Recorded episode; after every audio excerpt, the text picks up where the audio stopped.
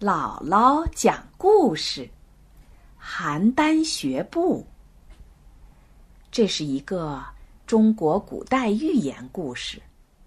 在古代春秋战国时期，燕国有个年轻人，他做事儿没有主见，总是不相信自己，什么都觉得别人的好，总是喜欢模仿别人。吃饭、穿衣都跟别人学。这一天，他走在路上，突然听到前面有两个人在议论。一个人说：“我觉得赵国都城邯郸的人走路最漂亮了，又优雅又有气度。”另一个人说：“嗯。”我也这么觉得，邯郸人走路的姿势啊，实在是太漂亮了。这个年轻人听了，不觉心头一热。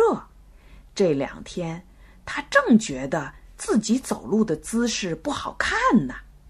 听别人这么一说，就下决心去邯郸学那里的人走路。回家以后，他立刻收拾行李，准备去邯郸。家里人听到他的想法，都劝他不要去，可是他呢不听，非去不可。他走了很长很长的路，终于来到了赵国的都城邯郸。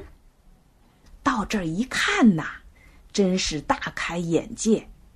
这儿满大街的人走路的姿势虽然都不一样。但是他觉得都很优雅，他可高兴了，立刻跑到街上观察起别人走路的姿势来。他看到小孩蹦蹦跳跳，他也学着蹦蹦跳跳；看到老人拄着拐杖步履蹒跚，他也一步一步慢慢的走；看到有人走路大摇大摆。他也大摇大摆，有人走路小心翼翼，他也小心翼翼。